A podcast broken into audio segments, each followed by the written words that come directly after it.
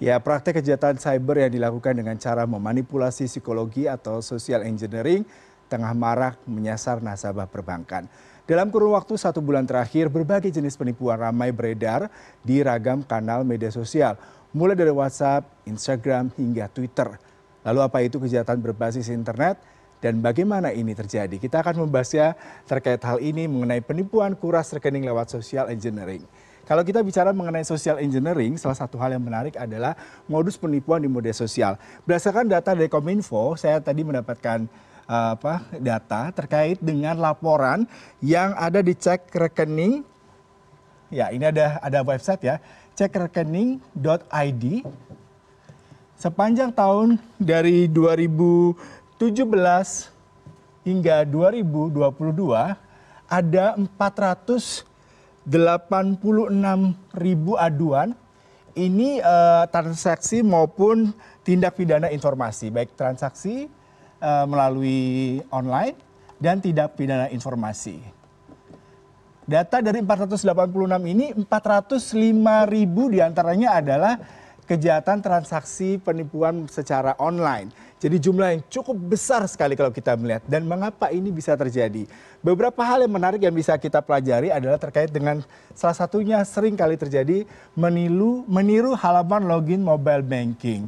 Kadang-kadang kita sebagai pengguna media sosial ataupun pengguna mobile banking sering kali tidak mengacuhkan ataupun tidak memperdulikan terkait dengan informasi ini. Ini sebenarnya sederhana sekali karena rata-rata kalau kita bicara mengenai meniru halaman login banking ini, peniruan ini sangat mudah dilakukan karena para pelaku kejahatan cyber ini hanya menggunakan login mobile banking, mereka hanya melakukan perubahan secara signifikan, kemudian juga membuat orang sedikit tertipu, misalkan kayak bca.co.id dia tambah dengan bca.co.id go atau apa seperti itu sehingga masyarakat tidak secara intens melihat secara detail ketika akan masuk ke login login mobile banking. Kemudian telepon via kontak WhatsApp palsu. Nah, tadi kasus yang di NTT sendiri adalah ketika istri daripada korban menerima WhatsApp dari nomor yang sebenarnya tidak terdata, tidak disimpan dan ada tautan di sana tiba-tiba dengan refleks ataupun dengan tanpa berpikir panjang mendownload ataupun mengunduh aplikasi uh, tautan di sana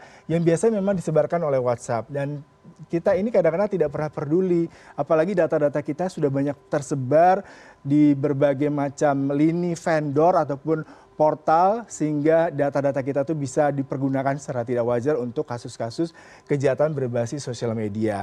Kemudian chat admin palsu. Kadang-kadang dengan kemajuan teknologi, perbankan juga menggunakan admin di media sosial maupun di WhatsApp sehingga bisa mempermudah proses interaksi ketika adanya komplain, ketika adanya masukan ataupun ketika adanya pelaporan. Tetapi terkadang kita tidak sadar bahwasanya uh, beberapa pengguna kejahatan berbasis sosial media mereka mengambil kesempatan celah di sini ketika kita terbiasa dengan WhatsApp dengan informasi-informasi yang sifatnya cepat mereka menggunakan data-data kita lalu mereka masuk untuk mendapatkan informasi kita misalkan nih kalau kita bicara mengenai uh, data yang disebarkan terkait dengan diskon, kemudian juga dengan adanya biaya biaya tambahan atau pengurangan informasi terkait dengan transaksi perbankan. Nah, kemudian yang terkait berikutnya adalah incar keluhan akun asli. Biasanya ini uh, kita bisa mendapatkan kemudahan untuk memberikan komplain atau memberikan masukan terhadap pihak perbankan ataupun pihak-pihak yang terkait dengan bisnis uh, sosial media atau yang dipermudah dengan menggunakan online di mana mereka bisa menggunakan Instagram ya, kemudian Twitter, dan rata-rata mereka bisa berkeluh kesah ataupun menyampaikan pesan, masukan melalui akun-akun ini. Tetapi terkadang kita tidak uh, aware ya bahwa sebenarnya akun-akun itu sudah di-cloning.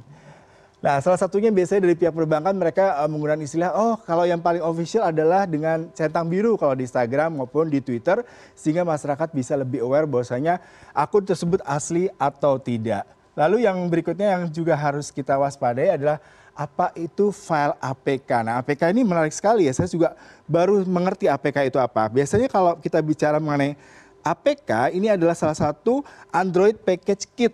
Nah, Android Package Kit dari namanya aja uh, memang hanya diperuntukkan untuk uh, Android ya. Tapi kalau kita bicara mengenai Android, sebenarnya ini juga dipergunakan untuk berbagai macam teknologi lain.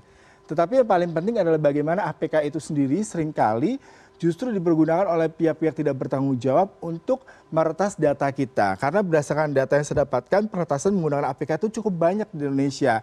Terakhir itu misalkan pengiriman paket, kemudian juga undangan perkawinan di mana mereka mendownload data seperti itu. Nah ini yang menarik adalah kalau kita bicara mengenai APK tadi, biasanya mereka ini format yang di format cara kerjanya adalah seperti dengan Windows X ya gitu. Kalau kalau saya baca ini cara kerjanya mirip dengan instalasi format dengan di mana kita sendiri X biasanya X yang ya kita akrab sendiri dengan Windows sehingga tanpa sadar kita akan diretas data kita di sini. Jadi ini ada perangkat software atau perangkat lunak dari Android yang biasanya memang paling ideal di-download di penyedia jasa yang official. Jadi kalau kita misalkan ingin mendapatkan aplikasi-aplikasi terbaru di bidang Android, kadang-kadang suka menggunakan APK karena kita tidak sebar untuk menunggu dan apa namanya eh, fasilitas-fasilitas ataupun software baru atau kita menghindari untuk membayarnya.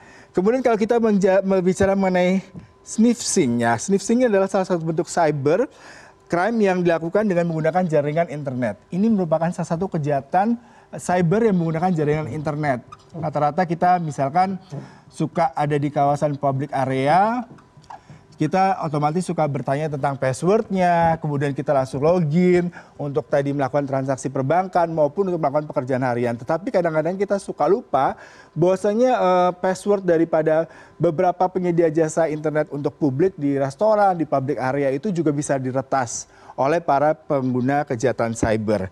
Nah, apa itu active sniffing? Kalau kita bicara mengenai active sniffing adalah apa dengan cara mengubah isi paket data dari jaringan. Jadi seluruhnya dirubah, ya.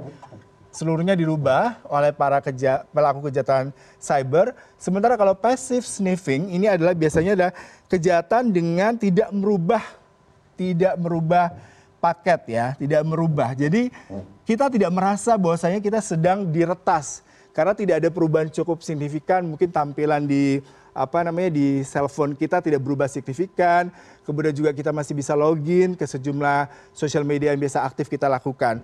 Dan kedua hal ini memang secara penting perlu kita perhatikan karena ini adalah salah satu cara daripada pelaku kejahatan cyber untuk masuk ke dalam uh, perilaku bagaimana mereka melakukan kejahatan di bidang sosial media maupun modus-modus penipuan menggunakan cyber.